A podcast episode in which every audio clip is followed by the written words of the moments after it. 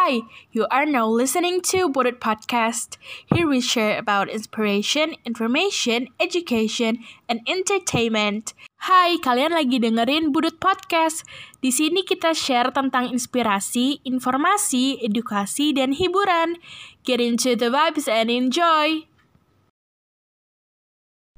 Halo semuanya, di episode podcast kali ini kita kedatangan tamu spesial yang menarik nih. Kenapa? Karena Bapak yang ada di sebelah aku ini adalah alumni SMK Budi Utomo, ya kan Pak ya? Ya benar sekali. Nah ini dengan Bapak siapa nih? Coba boleh perkenalan dulu. Oke, uh, salam kenal semuanya ya teman-teman. Uh, nama saya Selamat Drianto. Saya alumni dari Budi Utomo itu uh, lulus tahun 95. 95, Pak. Artinya itu wow. 25 tahun dari sekarang artinya. Wow. Artinya ya saya merasa banyak sekali perubahan ya di Iya, si iya. Budi Utomo sih. Yang jelas dari bangunan fisiknya jauh sekali kemajuannya. Dulu itu fisiknya ada gimana aja Pak? Ada apa aja? Setahu saya itu kelasnya dulu STM tuh hanya tiga lokal. STM. Hanya tiga lokal, SM Semea ya. Iya. Semea itu ada sekitar empat lokal. Jadi total tuh tujuh. Oh. Dan sekarang kelihatannya ya jauh sekali lah. Saya sih cukup bangga lah ya teman-teman ya. Artinya alumni saya ini, ini makin ke sini makin berkembang artinya Iya. kan gitu. Terus Bapak kaget nggak sih waktu balik lagi ke SMK Budi Utomo, terus ngeliat bangunannya tuh udah beda banget daripada dulu. Bener ya, saya saya takjub lah artinya saya nggak nyangka. Saya artinya gini, merasa dulu itu kelihatannya jauh perkembangannya Iya, dengan bener. sekarang gitu ya. Apalagi guru-gurunya sebagian juga masih saya masih ketemu tadi itu masih, Masih kenal, masih ingat, saya senang sekali lah. Ada Sep- siapa aja, Pak, seperti, guru yang- Seperti reuni lah tadi itu. itu berarti guru yang ngajar Bapak dulu Iya juga. betul ya, sampai sekarang masih ada. Siapa aja tuh Pak? Tadi saya ketemu dengan Pak Husni, Pak ada Husni. dengan Pak Widodo, Pak ada Widodo. dengan juga dengan Ibu Muflika tadi ketemu juga Oh, Bu tadi. Mufika. Dan mereka itu saya masuk daftar itu ya mereka sudah ada sampai sekarang. Kan Ngajar apa dulu? Sampai mereka sekarang sampai apa sekarang sama? Mbak nggak tahu ya kalau sekarang saya materinya dulu beda apa? kali. Dulu Pak Widodo itu statistik dia. Oh. Sekarang mungkin nggak ngerti lagi yang baru. Jadi kita kangen Loyalitasnya gitu ya? top lah, boleh lah. Iya. Berarti udah 20 tahunan Lima- du- lebih. 25 tahun tuh ya.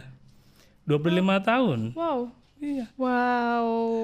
Berarti eh, Bapak Slamet ini salah satu alumni senior ya. Kalau ada reuni akbar tuh, pasti rame banget deh di Ya sini. itu ya mudah-mudahan ada kesempatan lagi lah setelah mungkin COVID ini ya Iya. ada acara bisa lebih rame Iya mungkin benar ya benar benar. Karena ini semua menghambat kita semua ya. Saya pun merasa terhormat lah. Artinya kenapa? Saya dikasih kesempatan buat eh, muncul di Bertomo ini suatu kebanggaan buat saya. Oke, gitu, artinya. pasti senang banget ya waktu Senang sih, pertama ya. kali dikontak gitu ya. Karena artinya dengan bilang saya saya nggak bilang nggak, saya bilang iya gitu artinya kan. Gitu. Eh, nah sekarang Bapak Slamet ini kerja di mana Pak? Oh, kalau sekarang saya di suatu perusahaan multifinance ya. Oke. Itu mungkin bergerak di pendanaan otomotif. Saya di MNC Finance Oke. yang saat ini di di kantornya di cabang Pringsewu. Oh di Iya, Pringsewu. Nah Bapak ini sebelumnya pernah kerja di mana aja? Kayak beberapa perusahaan. Saya Pasti banyak lah ya. ah, ada sekitar empat kali pindah perusahaan lah. Oke. Artinya mungkin sebagai kita dari fresh graduate itu kan pasti ingin mencoba pindah tempat. Kemudian ternyata ada yang lebih baik, kita pindah lagi, pindah lagi sampai akhirnya di posisi sekarang ini gitu. artinya. Sebenarnya gini Mbak Norma, saya sih ke kesempatan datang ke sini ini eh, ya pingin pertama silaturahmi juga dengan guru-guru, dengan mungkin sebagian tadi saya sempat main ke rumah teman saya Oke, yang ada di ma- sini juga. yang masih di sini dan dan mereka masih tinggal di sini juga. Dulu saya- teman sekolah. di teman sini? Oh. sekolah satu kelas dan mereka masih ada di sini jadi ya pas betul momennya saya main ke rumah dua silaturahmi dan dia sempat lupa nama saya Sempat lupa nama saya, lupa deh. saya bilang coba Bilang, tebak "Ini siapa, siapa?" gitu. Iya, sempat lupa nama saya tadi. Karena saking lamanya tidak pernah ketemu gitu ya. Oh, berarti sebelum ini Bapak eh, terakhir ke sini tuh kapan sih, Pak? Udah lama sekali ya. Kayaknya saya kalau ke Jepara sering, tetapi kalau untuk ke Buritomo kayaknya baru sekarang deh. Oh, baru sekarang ini Iya. untuk silaturahmi ke Budi Utomonya Iya, gitu. karena asumsi mungkin cenderung biasanya kalau ke sini itu kalau kami kalau nggak legalisir ijazah mungkin kan ya. Sekarang kan udah nggak lagi kan. Jadi Iya. ya pas momennya pas ya balik lagi lah sini sayanya gitu. Dulu itu waktu Pak Slamet masih di sini, bentuk fisik Budi Utomonya masih kayak gimana tuh? Nggak jauh. Pasti kan udah lama banget kan? Iya, betul, Itu betul. gimana? Dulu itu bangunan ini nggak ada, hanya satu tingkat ya. Dia nggak dua tingkat, hanya satu tingkat. Oh, Muridnya juga sedikit. Artinya sekarang lihat perkembangan fisik bagus lah.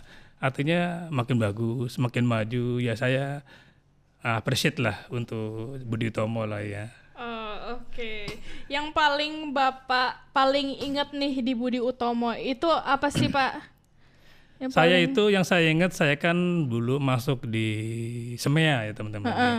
Semea itu kan kita tahu lebih banyak siswa yang perempuan Iya. daripada yang laki. Saya termasuk tanda kutip masuk di wilayah yang banyak wanitanya. Kayaknya sampai sekarang masih Sampai deh. sekarang masih ya? Masih. Semea itu lebih banyak wanitanya.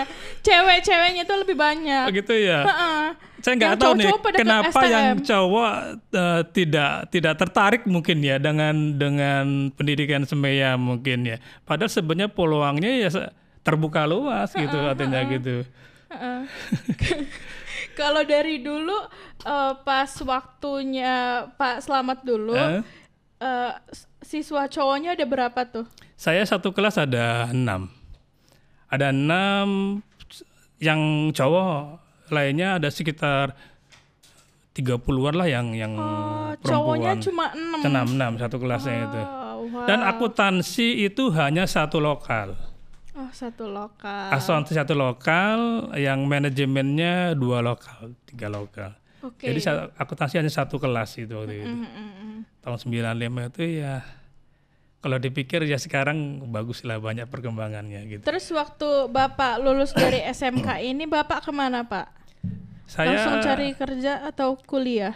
saya tamat 95 itu tidak langsung kuliah. Saya satu tahun itu kerja dulu. Oke. Kerja artinya pingin tahulah dunia kerja selama setahun pertama. Tapi setelah itu kepikiran nih saya mau kuliah lagi. Artinya pingin kuliah gitu loh. Akhirnya 96 saya masuk kuliah. Oh, tapi waktu kerja satu tahun itu eh, berhubungan sama jurusan di SMK yang Bapak ambil nggak? Kalau dulu kayaknya enggak. Sekarang sekarang gini sih Mbak Norma ya. Mm-mm.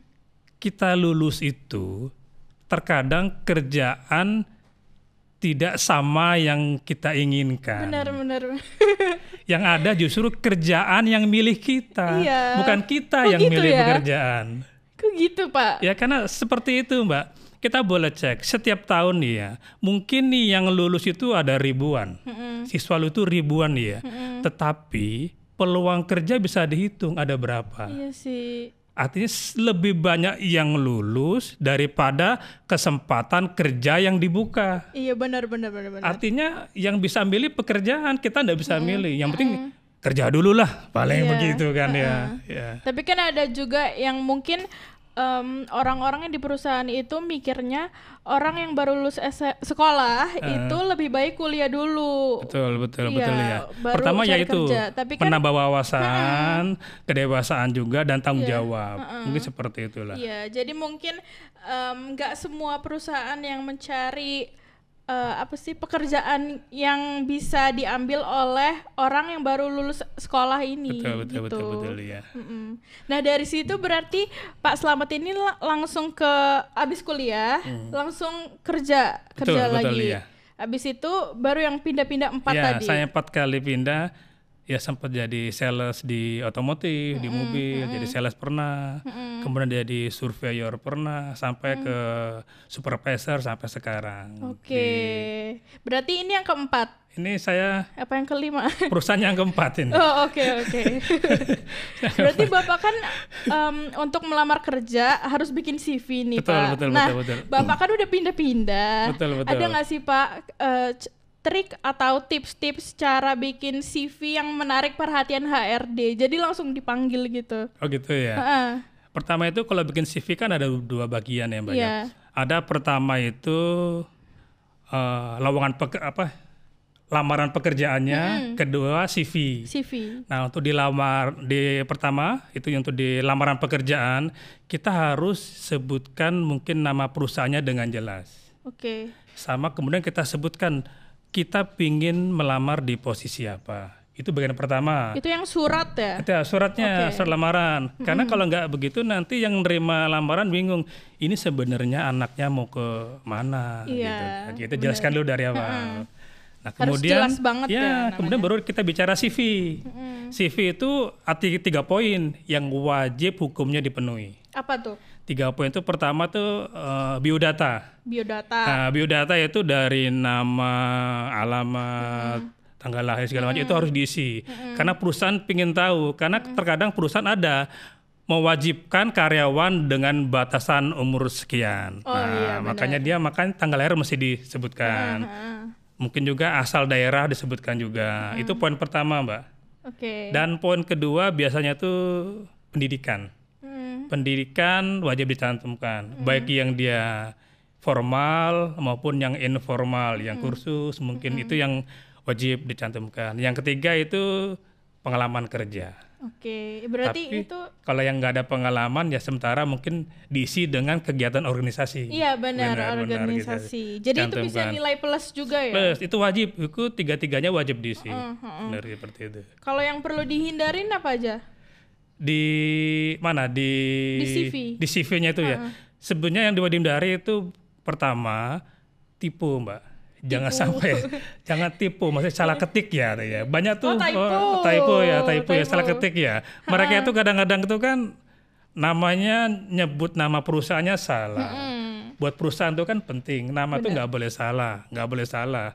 Nama alamat. Kemudian mungkin ada nama bagiannya yang dituju bapak siapa itu juga nama jangan salah itu karena buat dia nama itu kan pemberian orang tua kan Hmm. Iya. kalau salah itu nggak nggak penting buat dia seperti It- itu Jadi kita harus teliti banget. harus teliti. Jangan asal kirim Jangan, CV dulu. betul periksa dulu dua tiga kali sama tadi mbak untuk lamaran pekerjaan kan biasa ada dua Mm-mm. ada yang diketik Iya.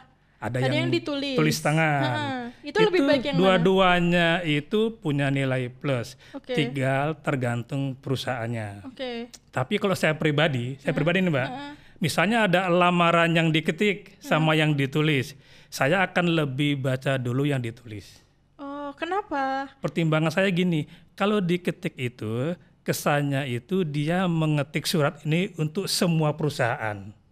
Tapi kalau tulis tangan, dia sengaja nulis surat ini buat saya. Dia gitu. lebih mengeluarkan effort Nah, gitu ya di betul itu tangan. saya hargai effortnya itu loh. Saya hargai effort dia tuh buat nulis itu saya hargai sekali. Gitu pasti saya baca dulu. Oh, oke. Tapi sebenarnya juga nggak apa-apa kan kalau Nggak mau apa-apa. yang ketik gitu. Ketik nggak apa-apa. Misalnya ya kita kan tidak bisa memaksakan tulisan kita nih. Timbang hasilnya nggak maksimal, makin nggak terbaca ya kita bagus ketik gitu kan seperti itu. Oke, tapi menurut Bapak nih itu kan tadi eh, personal ya Benar, menurut benar, benar. Pak Ah, Slamet. betul, betul, Kalau ya. untuk perusahaan-perusahaan lainnya itu lebih baik diketik atau tulis juga. Kalau dia perusahaannya mungkin nggak satu tempat, sebaiknya di apa diketik. Diketik. Misalnya dia tidak di satu lokasi dengan kita ya, karena kirim jauh ketik, pertama lebih rapi ya kan. Tapi kalau saya lebih senang diketik pertama, saya bisa lihat kerapian dia dari situ, dari kepribadiannya juga. Kalau tulisan bagus, mudah-mudahan kan ke- terpancar juga Iya, dari iya, kepribadian iya. kan gitu kan. Saya seperti itu Berarti Pak kadang-kadang. Slamet ini bisa baca Saya, dari saya tulisan. tulisan, betul, saya Wow. tulisan. Kalau kira-kira nggak bagus, saya enggak, nggak baca gitu. Wow, keren banget. Itu nilai plus pertama artinya buat mereka itu.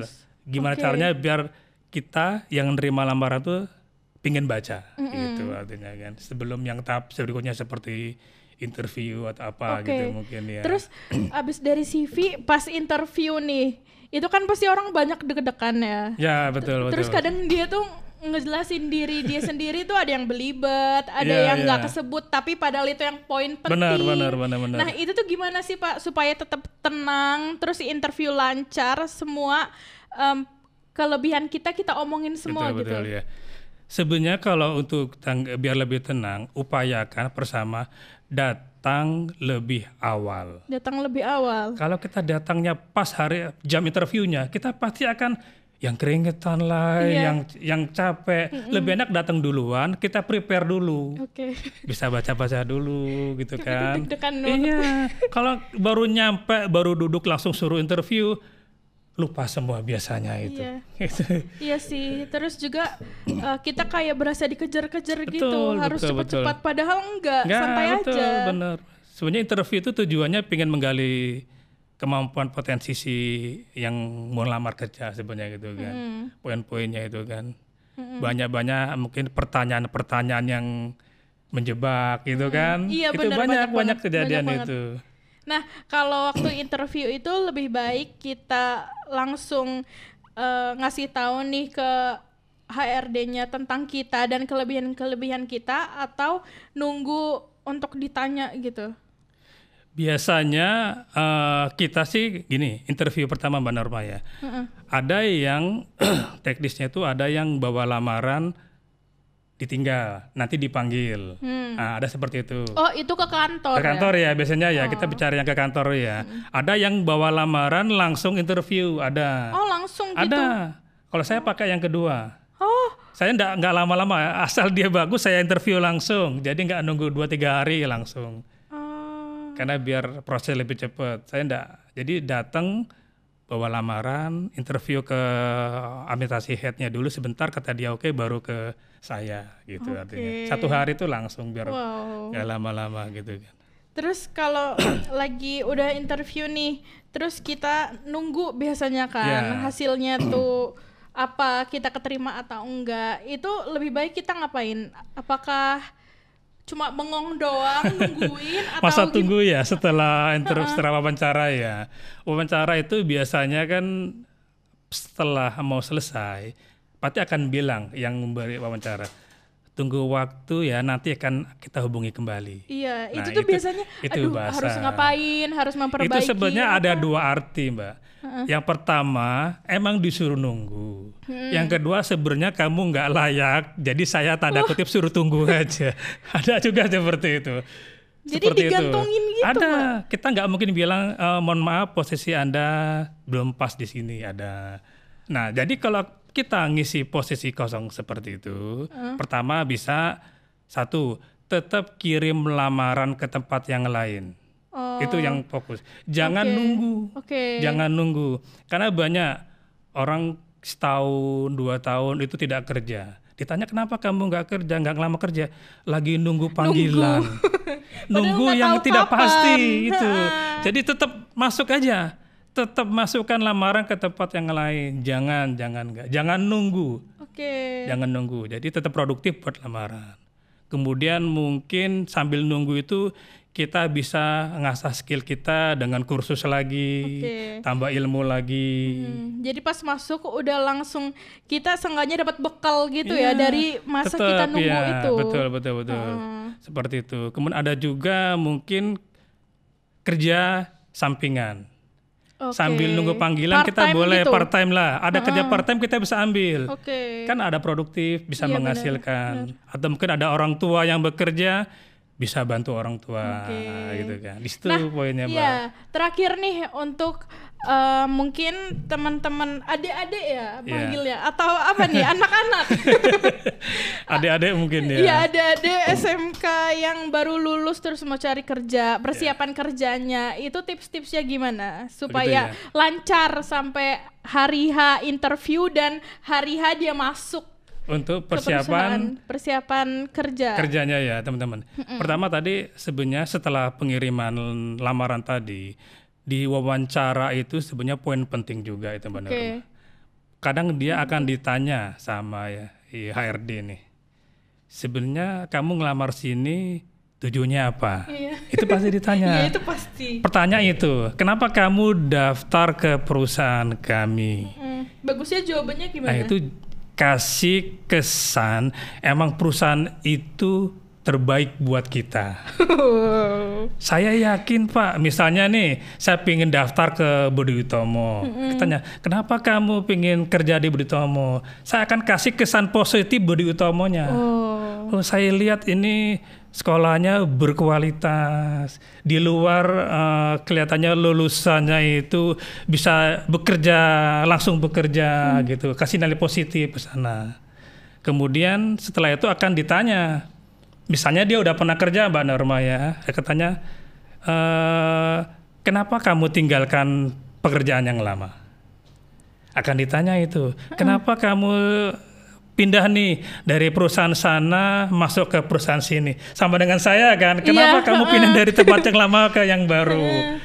Yang poinnya pertama kita jangan menjelekkan kantor kita yang lama Oke, tuh jangan, inget jangan, guys, jangan, jangan jelekkan menjelekkan kantor, yang, lama.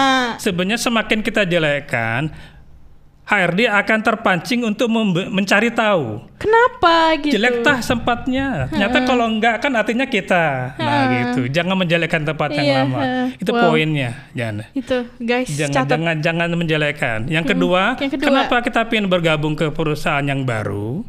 Kita jelaskan, karena saya pingin maju, pingin berkembang di perusahaan bapak yang saat ini, gitu. Oh, Oke. Seperti itu. Jadi itu tips-tips untuk persiapan Wawancara. kerjanya. Ada yang ketiga lagi, biasanya akan ditanya itu eh, masalah gaji. Oke.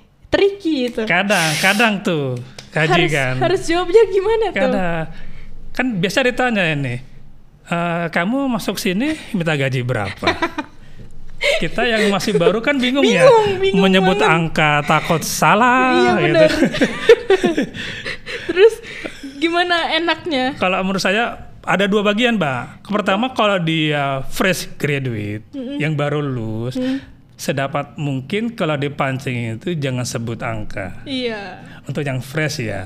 Karena dia tidak punya nilai tawar, Mbak. Iya, belum pernah juga Belum kan. kerja. Jadi setidaknya bahasa kita bilang saya akan mengikuti skema gaji dari perusahaan yang Bapak pimpin. Oke. Seperti itu. Karena saya yakin Bapak pasti masih memberi kompensasi yang terbaik buat karyawannya. Itu bahasanya. Terus yang kedua? Iya, yang kedua, misalnya kita sudah ada pengalaman, Mbak. Nah, di situ kita boleh sebut gaji. Tidak apa-apa. Boleh. Gak apa-apa. Oke. Karena itu sebenarnya nilai tawar kita. Saya tempat lama dihargai sekian loh. Nah, kalau sudah udah berpengalaman boleh kita sebut itu. Misalnya di tempat yang baru kompensasinya A, B, C ada lebih kita boleh join. Nah, itu tidak apa-apa. Seperti itu. Misal ditanya lagi, apa punya kelebihan apa nih? eh, yang bisa eh, memberi nilai positif bagi perusahaan, Perusahaan saya, ini. Ah, gitu kan. Sebutkan nilai positif kita, semuanya positif. Tetapi jangan berlebihan. Iya, jangan berlebihan. Misalnya dia daftar di sebuah perusahaan marketing nih, dia dengan bangga akan bilang, saya marketing handal pak, handal sekali, semua pabrik, semua produk bisa saya jual. Semua yang saya jual pasti laku keras. Itu promosi berlebihan. Iya. Kemudian HRD akan santai bilang aja, kamu sudah keluarga? Kebetulan belum kan, belum keluarga pak. Kamu sudah punya pacar? Belum juga. Kamu jomblo? Iya saya jomblo pak. Kamu saya tolak, nggak saya terima katanya. Loh kenapa pak? Ya kamu jual diri kamu aja nggak laku, gimana mau kerja jual barang saya? Katanya kan begitu kan? Iya kan? Wow. Ya jual diri aja dia nggak bisa. Seperti itu kan? Jadi Lucu, tadi itu lucu. jangan berlebihan lah. Seperti itu artinya kan. Sama kelebihan kita sebutkan. Tanda lebihan itu jangan dalam bentuknya yang apa ya curhat. Saya kelebihan berat badan pak misalnya gitu. Karena ya tadi itu jawab perlunya sepentingnya gitu mungkin menurut saya. Oke, mungkin itu ya Pak eh, sharing-sharing Pak dari Pak Slamet ini. Mungkin itu aja ya guys, eh, sharing-sharing pengalaman dari Pak Slamet, alumni SMK Budi Utomo tahun 95 ya Pak. 95, iya Hmm, betul. Dan eh, beliau juga eh, ngasih tahu kita nih tips-tips tentang persiapan kerja. Semoga kalian dapat manfaatnya. Terima kasih ya Pak. Ya, terima waktunya kasih kembali. Untuk hari ini. Dan sampai jumpa di video kita selanjutnya. Dadah. Yeah. Thanks for wa- Hi, you are now listening to Bodit Podcast. Here we share about inspiration, information, education, and entertainment. Get into the vibes and enjoy.